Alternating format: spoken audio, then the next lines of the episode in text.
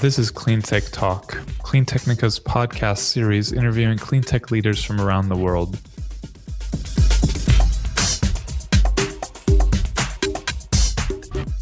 This episode is sponsored by Ideanomics. Ideanomics is a global company driving mobile energy transformation and the green fintech revolution. It combines deal origination and enablement with the application of technologies such as artificial intelligence and blockchain.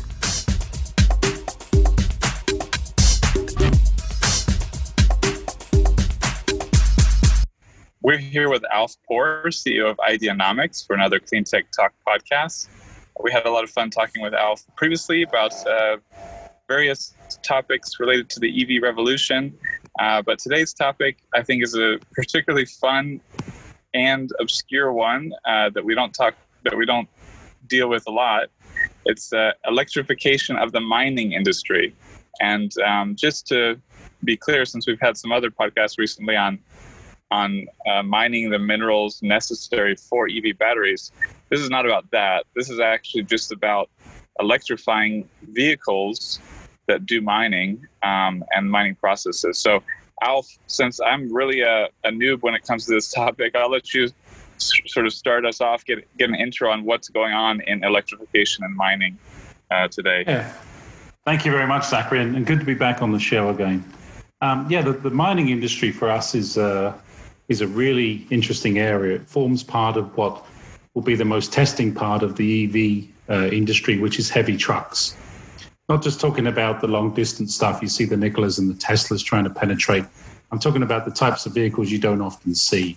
The ones that are, are in open faced and closed faced mines, uh, the ones that are being used in steel mills, in airports, and in, uh, in seaports and shipping as well. The ones that do the really, really heavy lifting.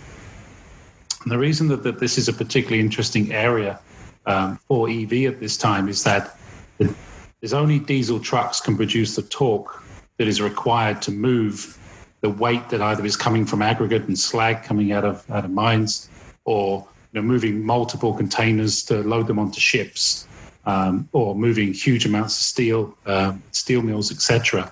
Um, at the moment, the types of vehicles that are done, they're like something out of the movie Avatar you remember the uh, the original movie with the size of the uh, the equipment that they were using to to strip resources from that planet. Um, that's a little exaggerated compared to what we use, but the size of these trucks is is exponentially bigger than what you see on the road. And the interesting part of that is um, the amount of torque that's required for them to pull the weight that they do means that they some of them do as little as one and a half uh, miles to a gallon of diesel. So it's incredible amount of energy is used.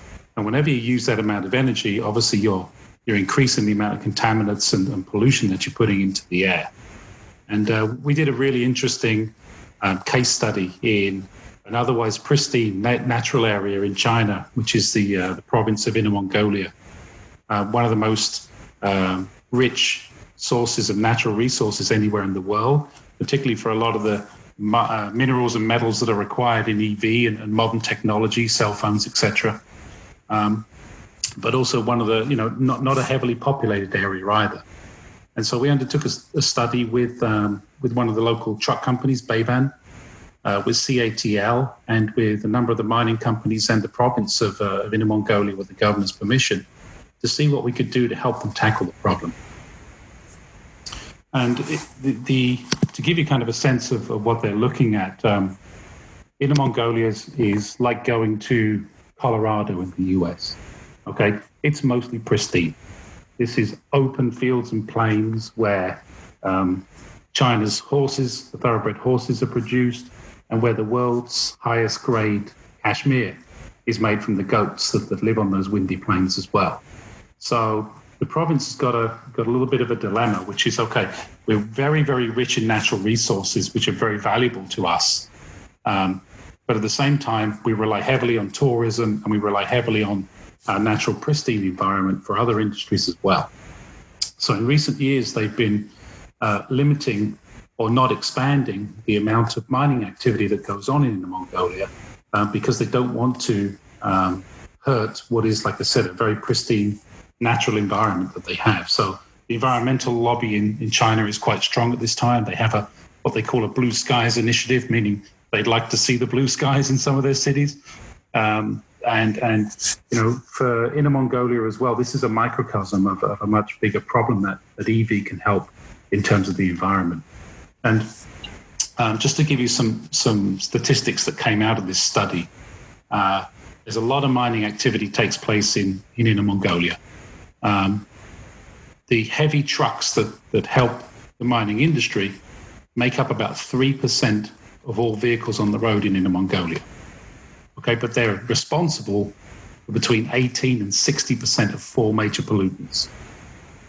So they put out 18% of the carbon monoxide, 23% of the hydrocarbons, 53% of the nitrous oxides, and then about 60% of all the uh, the particle matter, the airborne pollutants that, that go into the environment. So you can imagine that just three percent of the vehicles are producing almost all of the uh, all of you know, a good sized chunk of all of the pollution that comes out of running those high torque, um, you know, industrial diesel vehicles.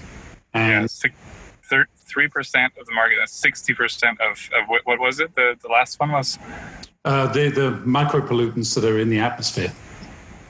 So it's just uh, microparticles. Enormous amount of yeah potential for for cutting emissions. Yeah, so so the scale of the, the heavy you know use of the heavy trucks there is obviously high because they have a lot of mining activity, but they've kept from expanding their mining activities because they don't want to add to this pollution problem. And this is where EV can play a really important role. So you know, we know that if we convert the heavy trucks in the region there to electric vehicles, um, that would reduce the overall contamination in Inner Mongolia in their atmosphere by 76%. And so that's the equivalent of taking about 36 million internal combustion engine passenger cars off the road. So, so my question with this, I, I agree. The the vehicles are just um, they don't look real when you see pictures of them. Uh, they're so gigantic that you know they look like they're photoshopped or something. Especially if you see a human standing next to one, uh, or something else for scale. But they're just these giant, ginormous uh, vehicles. Um, and we've had articles. I, I don't remember. The first one was probably four or five years ago or something about the, the largest electric vehicle or the largest truck uh, electrified or something like this. Um, so so they've been um, easing into this or working into this a bit. Um, I'm curious, uh, and, and, definitely anyone who hasn't seen pictures they should, uh, while listening to this, Google pictures of a large largest electric truck or something like this. Uh, but I'm curious, how does it work? Um, I'm sure there's all kinds of vehicles. Uh, are there any that are really um, any significant types of vehicles in the industry that are going fully electric, uh, there where there are it's already competitive to go fully electric, or is it a, a lot of um, hybrid approaches are more competitive right now, where you use the power initially from electric large electric motors. Some of them have uh, four or more, or possibly more. I'm not sure. Um, yeah, what's how's that working? Yeah, so so obviously the um, the issue, like if you're going to go up a you know 35% gradient with a couple of hundred tons of of earth and rock ready to be refined, um, you know, in, in the payload of a heavy truck like these. Um, obviously, the battery is going to be under some significant pressure, and that's the one thing a lot of a lot of folks have been worried about. Um, until maybe 2019, the EV batteries were not of sufficient performance to uh, to perform this type of thing, and, and even now, um, uh, you know, you can imagine these types of mines. They're not in city centres, right? They're out in remote rural locations where people unless you fly over in an aircraft, you don't realize how much mining goes on across the world. So these are in remote areas. Um, so currently, in order to service the, the diesel trucks, um, they have tankers coming in and out all day long to refuel the vehicles.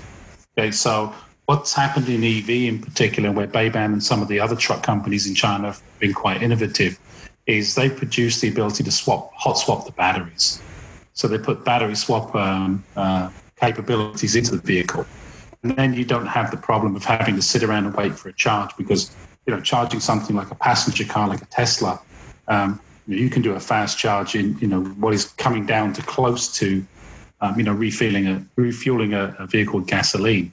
Um, but you can't do that with these, these gigantic batteries that are powering these, these uh, you know, gargantuan gargantuan heavy trucks. So, so what they've come up with is a system where they have basically a bank that's charging the batteries at all times. And then as the battery indicator gets below about 25%, they know they can't do another circuit of the mine.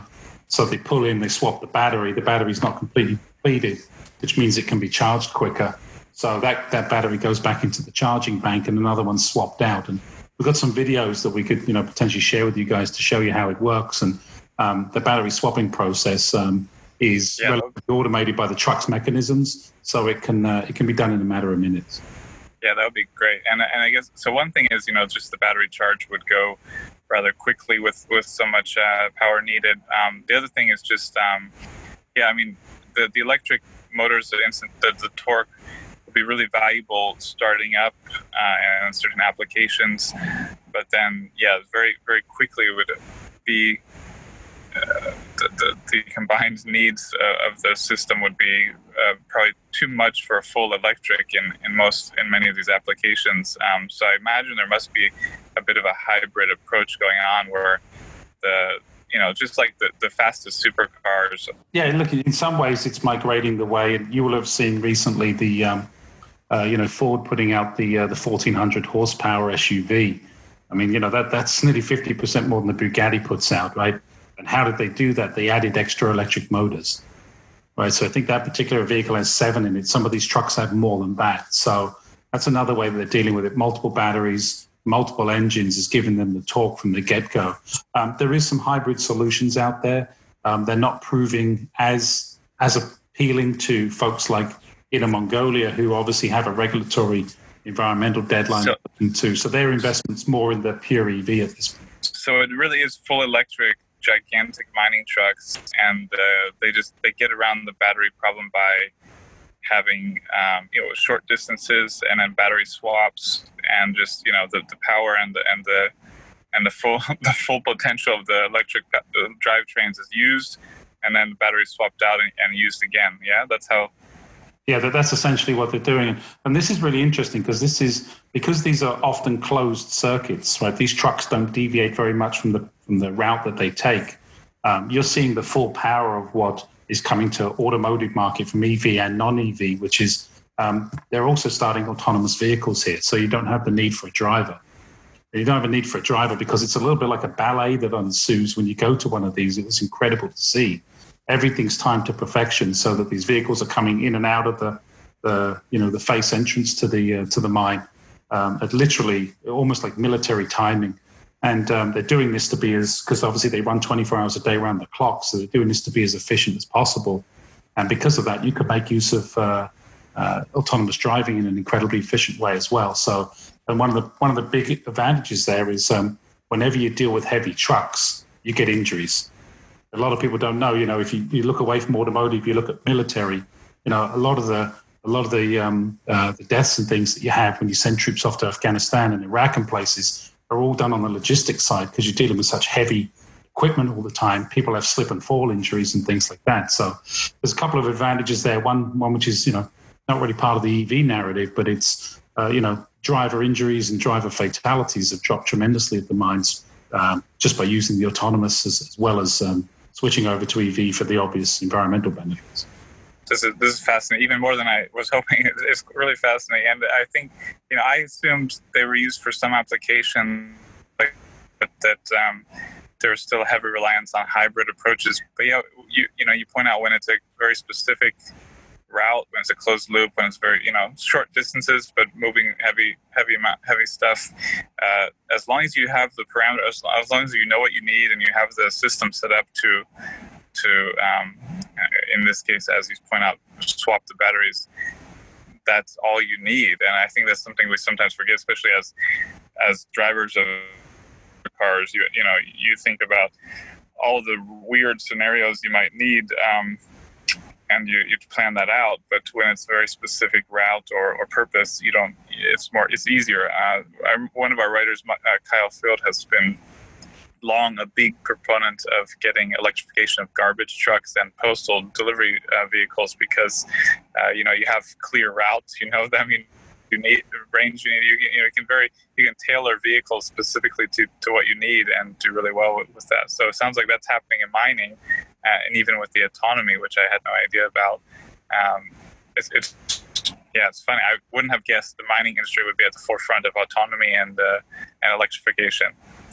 Yeah, yeah, and it's not just you know mining industry. When you talk about closed circuit stuff, you think about things such as right. You're going to work with uh, highway patrol right now. Well, EV doesn't really suit them until the battery technology steps you know forward uh, a few more steps than it has now. Highway patrol, what, what's he doing? Right, he sees someone go past him at 80, 90 miles an hour. He's got to floor it, and that's not good for an electric battery right now, right? Because he's going to run out of power quicker if he's pushing the vehicle hard. But then if you look at a cop in a, in a typical town, right, he doesn't typically move outside of his town border. That's a perfect use case for EV. Same with ambulances and others. Only the ones that do the long haul, where they're shipping a patient from one hospital to a specialist hospital or something, would want to look at a hybrid until the battery technology improves. Otherwise, pretty much most of what goes on in, in city and suburban areas, um, you know, could could benefit from EV, and, and that's why we're you know we've got a big focus on those four closed circuits that I mentioned: airports, seaports, steel mills, and mining, because this is just a perfect play. And, and in terms of Inner Mongolia, you know, the reason they haven't done more mining and taken more advantage of their natural resources is because of the pollution. We move them over to EV quicker. That province becomes much richer because it can sell its mining rights and it can participate in the mining in a way that's advantageous for the uh, for the province's treasury revenues as well. And that's one of their big motivators here. Why why they're so heavily focused on EV yeah, this is. Uh, I mean, it's really fascinating. We we, we should put more um, work into uncovering this stuff and, and, probably highlighting the potential. When you start talking about the ambulances and uh, police vehicles and delivery vehicles, I felt like my mind was like entering a candy store. It was like, oh my gosh, think of all the think of all the potential electrification. You know, on these, you know, relatively you know short driving. You, you're returning off into your home base. It's uh, yeah, it's really appealing. So, can, I guess can you say? Uh, well, I'll, I'll, let you talk about if there's more on the mining stuff, but you, you mentioned your sort of four focal focal areas. Um, if you want to say a little more about how you're how you're how you're using these kind of clear parameters to to focus on on early electrification. Yeah, I mean, I think anywhere where you see a situation, I mean, we locked in on Inner Mongolia because literally the the the first words out of their mouth was you know, we went there with CATL, and the first thing that they were saying to us, and CATL is obviously a huge international battery maker based out of China, and the first thing out of their mouths was literally the CAL, please don't ask, we can't give you more access to resources because of our environmental issues. And then when we the, the, the narrative unfolded in the course of a three or four hour meeting that we had with the uh, uh, with the local government in Inner Mongolia, they understood that we were there to propose um, a solution to the to the environmental issue, as well as um, uh, allowing them to, you know, potentially expand their mining activities. And you know, they'd previously seen uh, CATL as a company lobbying to come in and get access to, you know, those minerals and things that go into the lithiums, the, you know, different things that go into uh, into EV batteries. Um, but obviously, they realized very quickly that we weren't just there asking for access again. Moreover, we were presenting them with a roadmap to uh, to not only allow more mining to continue but cut the pollution at the same time. So that was a very interesting dynamic that we uh, I saw unfold that afternoon last year. Yeah, that's fascinating. I mean, the, the three biggest battery companies in the world, EV battery makers in the world, are are very clearly um, LG Chem, CATL, or C- CATL, as uh, yeah, South Korea, and Panasonic, Japan, and that's Panasonic is just basically because of its partnership with Tesla. So, so CATL and LG Chem have battery contracts with like dozens of automakers. So it, it, huge weight, but also huge weight, huge strength in China, of course, since they're a Chinese company. Um, Andrea here uh, on the back end of Clean Technica, she's she's a good question. Uh, does the province uh, or China own the mines, or is it private companies? And um, uh, so you're talking about regulation coming from Inner Mongolia, is this state regulations uh, or yeah, who's yeah? What are the different so levels of? The, the, the, answer to all of that is yes. I mean, with anything, obviously, it's complex. Um, there are state there are there are state-owned entities that are mining there, as well as there are um, companies um, licenses in order to be able to mine within Inner Mongolia. So there's there's a private sector doing it, and there's also the government sector that are doing it. Um, the the overall mandate comes out of Beijing. It's it's uh, you know it's a panoramic mandate for the entire Chinese uh, uh, country, um, but there's also internally within Inner Mongolia there's their own environmental and economic directives as well, which in this particular case are stronger than they are just out of Beijing because, as I said, they've got this pristine environment and they've got their thoroughbred horses, they've got the world's highest quality cashmere and a lot of tourism that goes into know, people wanting to see Genghis Khan and, and Kublai Khan and all the kind of history that Mongolia was. So, um, so from that perspective, Inner Mongolia, you know, it, it, has its own rules that were a little hard, a little more strict than, uh, than the rest of China, which was good. Um, but in terms of the activity, it's both uh, in the public and the private sector. And uh, so, you know, when, when I think of battery makers, battery companies, um, you know, I also just I often think of, you know, they're supplying uh, vehicle produced OEMs, um, not so much uh, pushing uh, development of, of cutting edge, you know, innovative solutions uh, in terms of the vehicles. Um, but it sounds, I mean, this is sort of what it sounds like is that you, you and CATL together helps to push for uh, better, better mining vehicle systems. How does that, how did that partnership come about and, and how do you, um, how did that sort of go from, from beginning to, to that kind of pitch point? Yeah, so I think um, you know, in terms of CATL, they had two two objectives, right? One is to you know sell product to help the conversion to EV to get the environmental challenges out of the way, and two was to get access to the mines. Um, they used us as a conduit to um, to get those uh, get those conversations going because previously they'd been seen very much as a, an acquirer of the mines and minerals, so adding to the problem, right?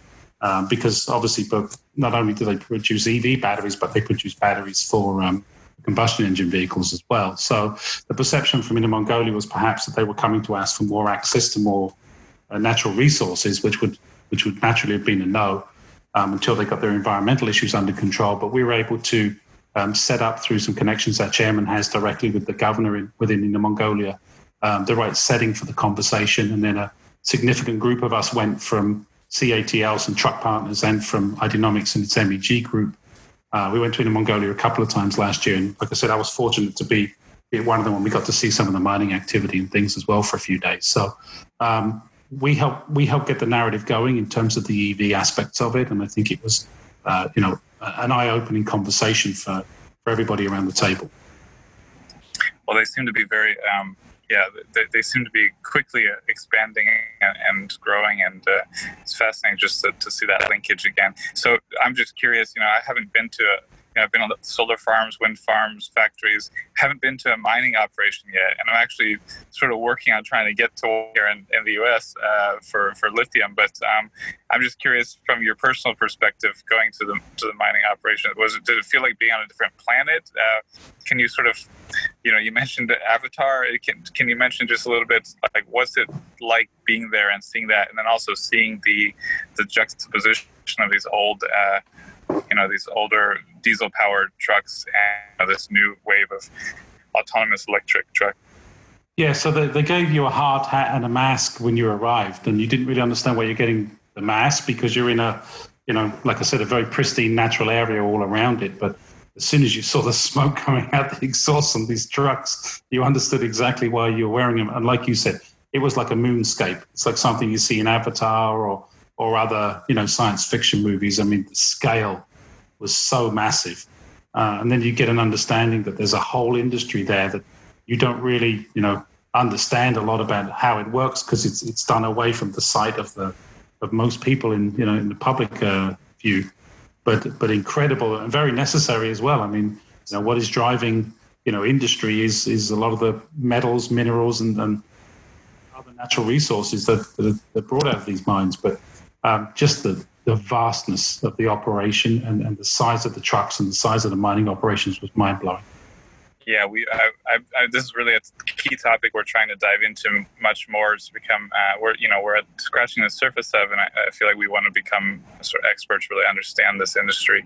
It's um, as as I think you're hinting and, and discussed recently it's like everybody wants cleaned cars, solar panels, wind turbines, um, but then when it comes to expanding or or uh, or improving mining operations. No one wants to touch mining and, and the sort of the deeper side of how you get everything for these for these industries. So it's um, I think it's something we want to help demystify and also learn about and explore. But uh, I, you know, you you focus on the Inner Mongolia story. Really, I, I, you know, stuff that I didn't realize was happening already with autonomous uh, trucks there. Can you just speak a little bit, like, um, put that in the perspective of the global industry or industries? I guess it's, it's multiple industries in mining, um, and sort of like, what's the potential globally to bring that even just that one solution um, to more places? Yeah, so we, we unfortunately, because of COVID 19, ourselves and CATL were supposed to um, present at an EV mining conference in Stockholm in, in late March, but obviously they got cancelled. Um, supposed to be happening at the end of the year, but there is, a, there is an increased awareness. Um, certainly, there are some electric vehicle activities in mining in uh, Canada at this time.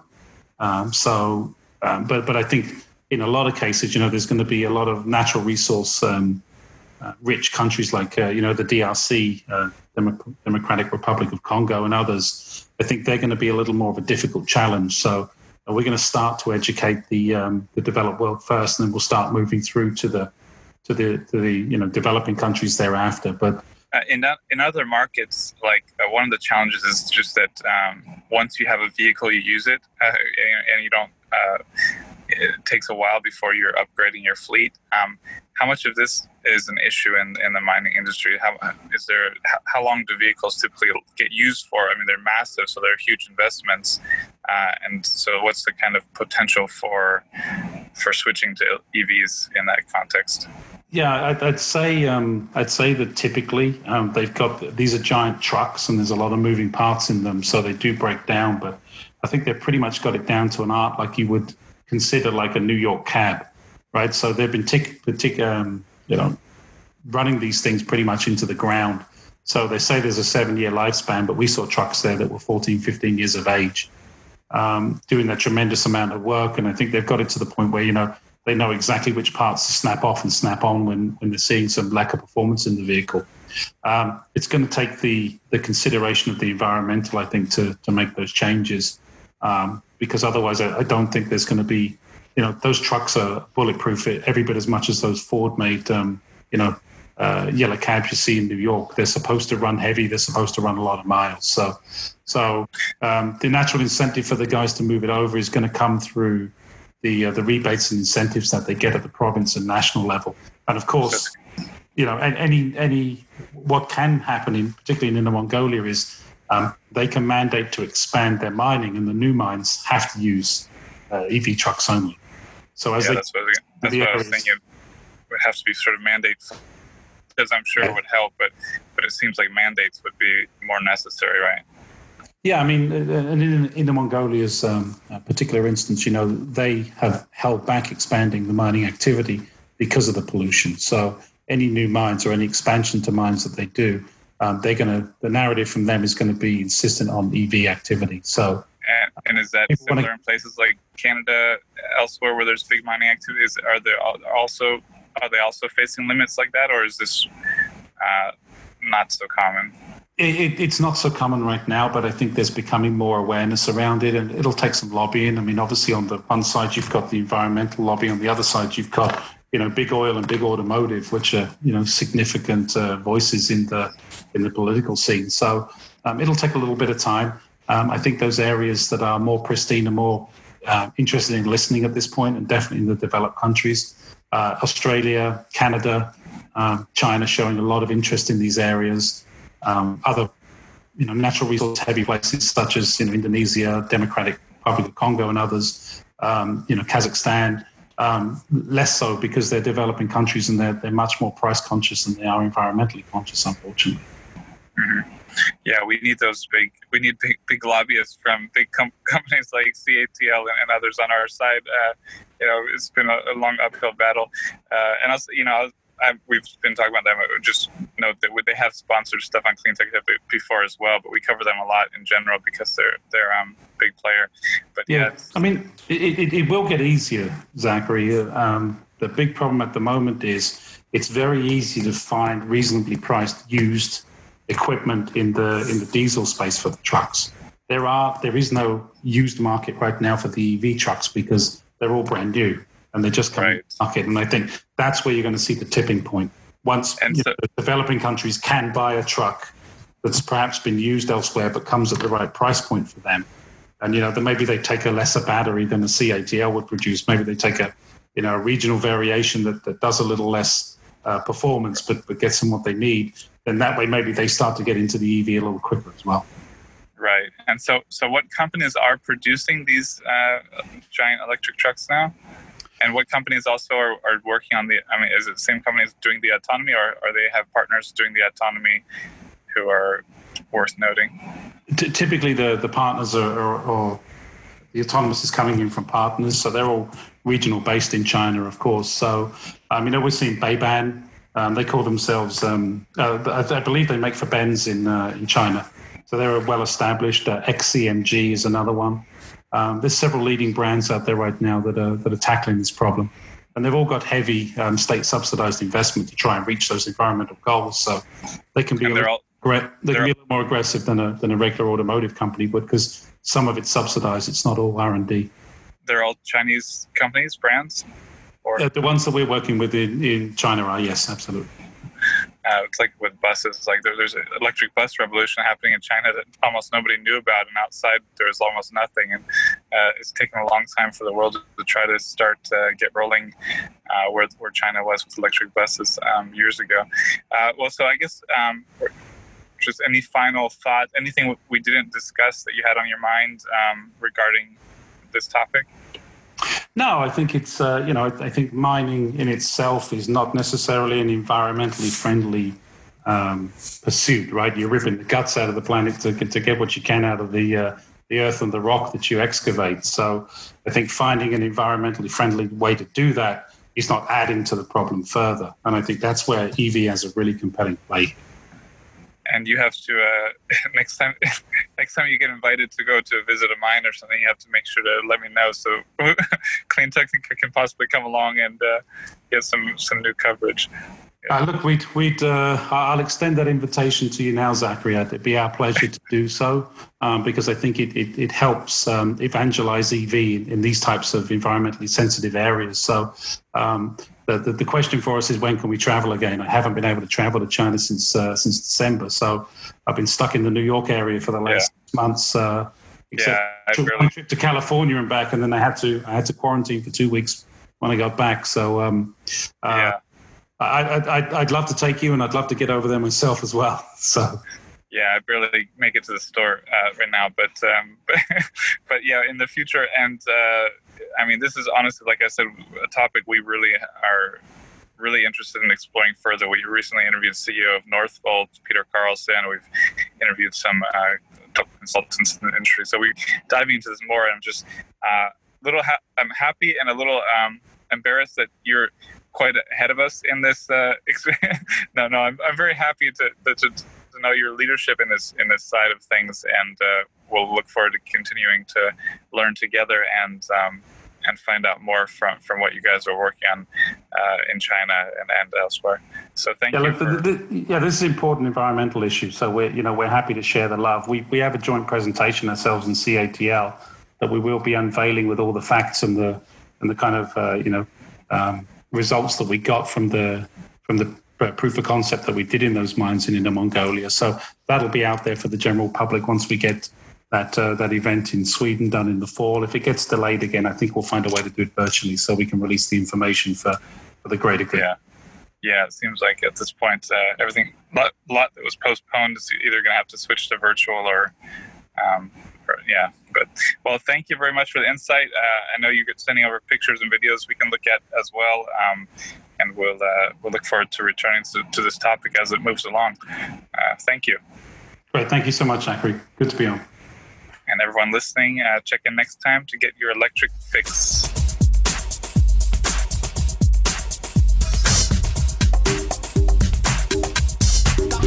Thank you for listening to Clean Tech Talk. Join us next time to get your electric fix. If you would like to sponsor our podcast, drop us a note. We are looking for more clean tech leaders to highlight on a regular basis as we fund Clean Tech Talk.